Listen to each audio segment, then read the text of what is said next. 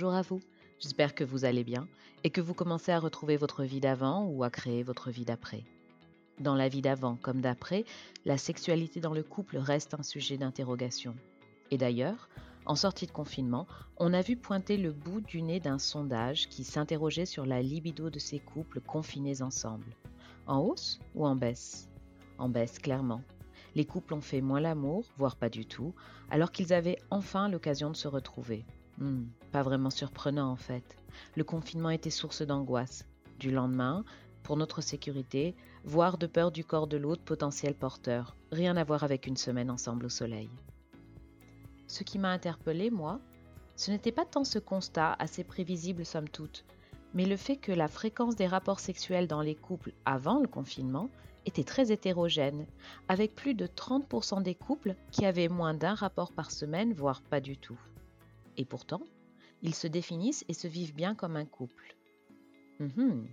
Donc couple et sexualité, ce n'est pas un indispensable. On peut être en couple et être aussi avec un mauvais coup. Et ce n'est pas grave. Est-ce que les bons couples font les bons coups? Et vice-versa. Cette fois encore, je me suis tournée vers Suomi Bombelli pour répondre à ces questions. Suomi est docteur en anthropologie, conseillère conjugale et familiale, et elle est formée à la sexologie. Elle accompagne divers publics dans leur questionnement autour de la santé sexuelle, des sexualités et de leur vie relationnelle et affective. Notre échange a été très riche, comme vous allez le voir, et tellement riche que cet épisode a duré bien plus longtemps que prévu, et nous avons donc choisi de le diffuser en deux parties. Voici donc la première partie de notre échange autour du couple, de la sexualité, des bons et des mauvais coups et bien plus encore. Bonjour Suomi et bienvenue à My Life. Bonjour Jo, merci. Alors Suomi, est-ce que ce sondage t'a surprise et qu'est-ce qu'il évoque pour toi? Alors, pour euh, situer l'enquête à laquelle tu fais euh, référence, elle a été euh, réalisée par IFOP pour Charles, qui est une plateforme de consultation en ligne avec des médecins sexologues dédiés à la santé sexuelle des hommes. cette étude a été réalisée dans, sur un échantillon de 3045 personnes, donc représentatif de la population française âgée de 18 ans et plus. Euh, juste pour la période, voilà, les interviews ont été réalisées par questionnaire euh, en ligne, donc du 24 au 27 avril, 2020. Merci, merci Xiaomi de, bien préciser justement le, contexte. Tu as raison. Souvent, on, cite des chiffres et on donne pas justement tout, toute l'explication derrière ces chiffres. Merci. Derrière, donc, euh, pour répondre à ta question, euh, je ne sais pas si je suis vraiment surprise. J'ai eu plutôt l'impression, et on les voit justement par ton interrogation, que cette enquête révélait plus de la sexualité des Français et des Françaises, euh, et aussi donc de leur représentation à ces sujets avant confinement que pendant. On l'a entendu par d'autres aspects de notre société, mais à mon avis, euh, même dans les cadres effectivement des, comportements sexuels, euh, les Covid a probablement accentué quelques tendances finalement déjà présentes.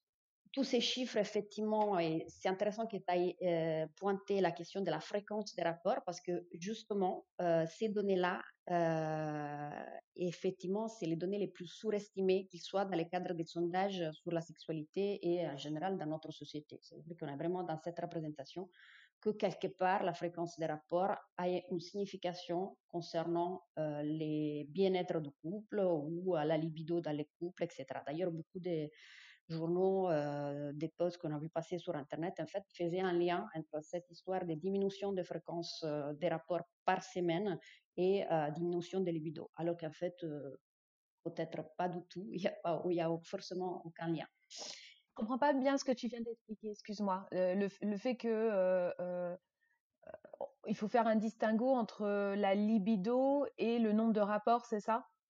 En fait, la libido, la signification qu'on peut donner à ces mots-là, qui viennent du latin, hein, qui a à voir effectivement avec les désirs, l'aspiration, etc., elle couvre un spectre de possibilités plus large que la sexualité en tant qu'acte sexuel euh, ou a envie et désir d'avoir euh, une relation sexuelle, ça couvre effectivement tout ce qui peut avoir avec euh, l'amour ou pas d'ailleurs vers l'autre, vers soi, vers des idées, vers des objets.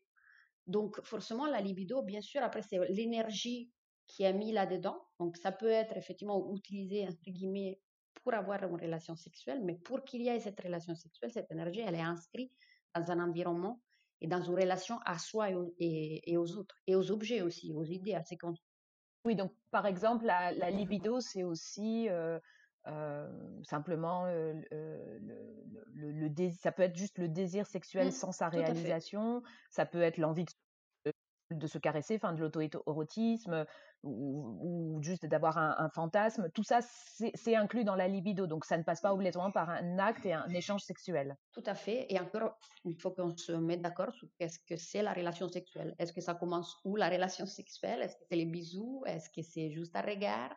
Est-ce que c'est juste l'acte euh, génital? Hmm, Là-dedans, on peut en discuter. Voilà. Après, la question, effectivement, et c'est ça aussi qui était intéressant dans l'enquête IFOP pour Charles, c'est qu'effectivement, on voyait nuancer cette cadre-là. Ça veut dire que, effectivement, on pouvait parler des best libido, mais en même si on allait regarder, ben, il y a eu beaucoup d'activités masturbatoires, par exemple.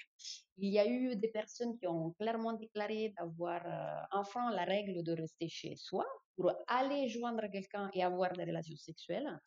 donc voilà, c'est vraiment annoncer ces cadres-là par rapport à cette inquiétude euh, qui semblait planer sur nous euh, de la baisse euh, de, rapports sexuels au vu, seulement du point de vue du nombre de, et de la fréquence de relations.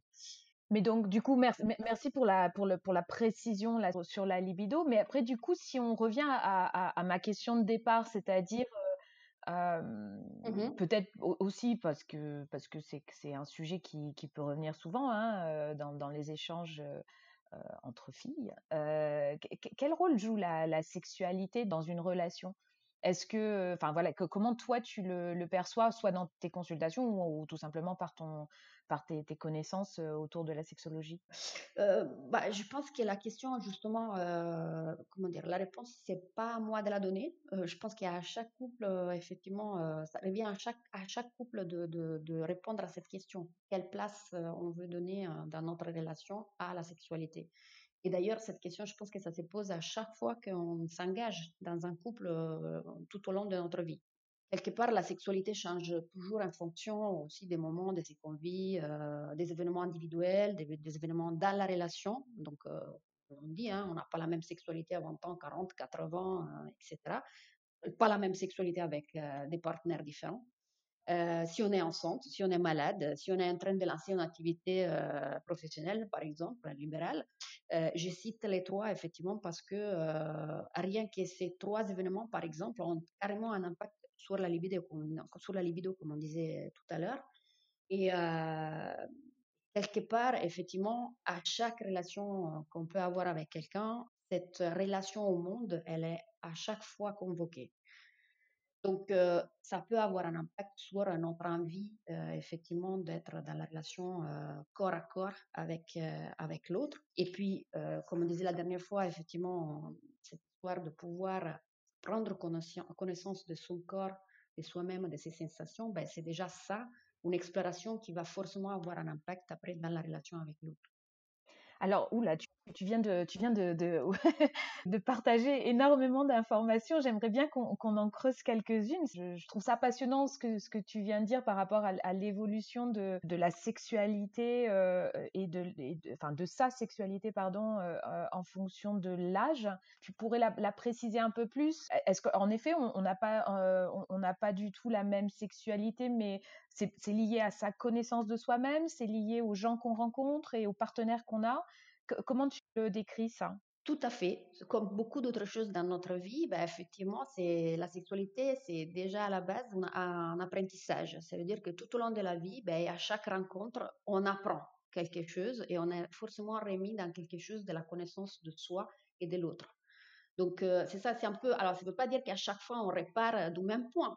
Euh, mais n'empêche que effectivement c'est euh, un apprentissage du corps, un apprentissage, un apprentissage effectivement de soi en relation à l'autre, mais aussi de découverte qu'on peut faire par rapport au potentiel de son corps, à, comment il, il prend place aussi dans l'espace, euh, à l'exploration de ce qu'on a envie de faire ou pas faire, de, de ce qu'on aime ou, qu'on n'aime pas. Et c'est pour ça que je disais, effectivement, je faisais cette comparaison entre 20, 40 et 80. Bon, après, voilà. Selon les expériences de chacun. Hein. Il n'y a pas un schéma fixe, mais n'empêche que voilà, on peut être effectivement dans des schémas différents, dans une représentation de la sexualité différente, etc. Et bien sûr, ça joue la rencontre avec quelqu'un d'autre parce que lui aussi ou elle aussi arrive avec son bagage d'apprentissage. Et du coup, tu parlais aussi de, ce qu'on apprend de son partenaire, en fait, ou, par les partenaires qu'on a pu avoir au cours de notre, de, notre vie affective ou, et ou sexuelle.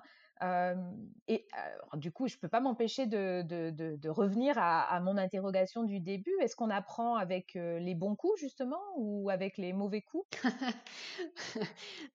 J'aurais envie de te répondre qu'en fait, on est toujours déjà les mauvais coups de quelqu'un. et, et, les bons coups, peut-être, des fois. Après, qu'est-ce qu'on apprend?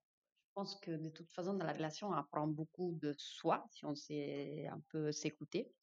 Après, je reviendrai et je, vais te répondre justement par cette expression que, que, que tu utilises de bon coup, mauvais coup, qui vient quand même, hein, qui est tirée de l'expression tirer un coup donc, on parle carrément d'armes, d'objets qui font mal aux autres ou qui servent pour se défendre. Donc, euh, et qui était d'ailleurs une expression, donc bon coup, mauvais coup, c'est une expression qui a, qui a, été beaucoup utilisée dans les milieux masculins et surtout hétérosexuels français pour euh, décrire les performances et l'intensité des rumeurs, par exemple, produites euh, par les femmes dans les cadres de relations sexuelles les féminismes est passé par là et finalement les femmes et les milieux homosexuels se sont emparés pour qualifier à leur tour euh, la capacité à provoquer euh, des orgasmes, l'endurance, euh, donc tout ce qui a à voir avec ce qu'on dit les performances sexuelles des hommes.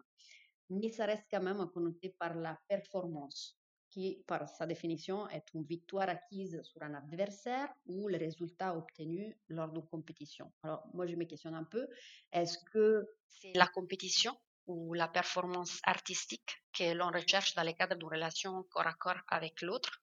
Non, pas obligatoirement, euh, évidemment. voilà, est-ce qu'on cherche à gagner quelque chose?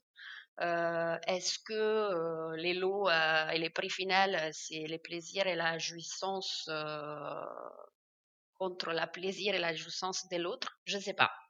Donc euh, peut-être c'est assez questionner effectivement euh, à la fois sur l'utilisation des termes qu'on emploie dans, le, dans, les langages courants euh, et qu'est-ce qu'on associe effectivement de, cette, de ces langages à la représentation qu'on peut avoir.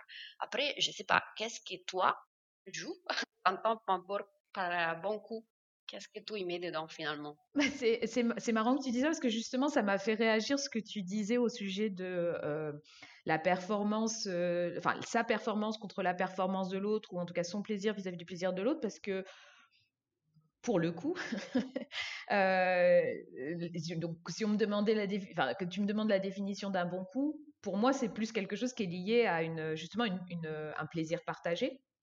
Et un bon coup, mmh. c'est euh, c'est plutôt de s'assurer que l'un comme l'autre euh, des partenaires euh, ont eu euh, du plaisir et ont partagé un moment de plaisir en, commun en fait et pas le plaisir de l'un qui, qui se fait au dépens du plaisir de l'autre. En tout cas, c'est plus comme ça que moi je le, je, le perçois.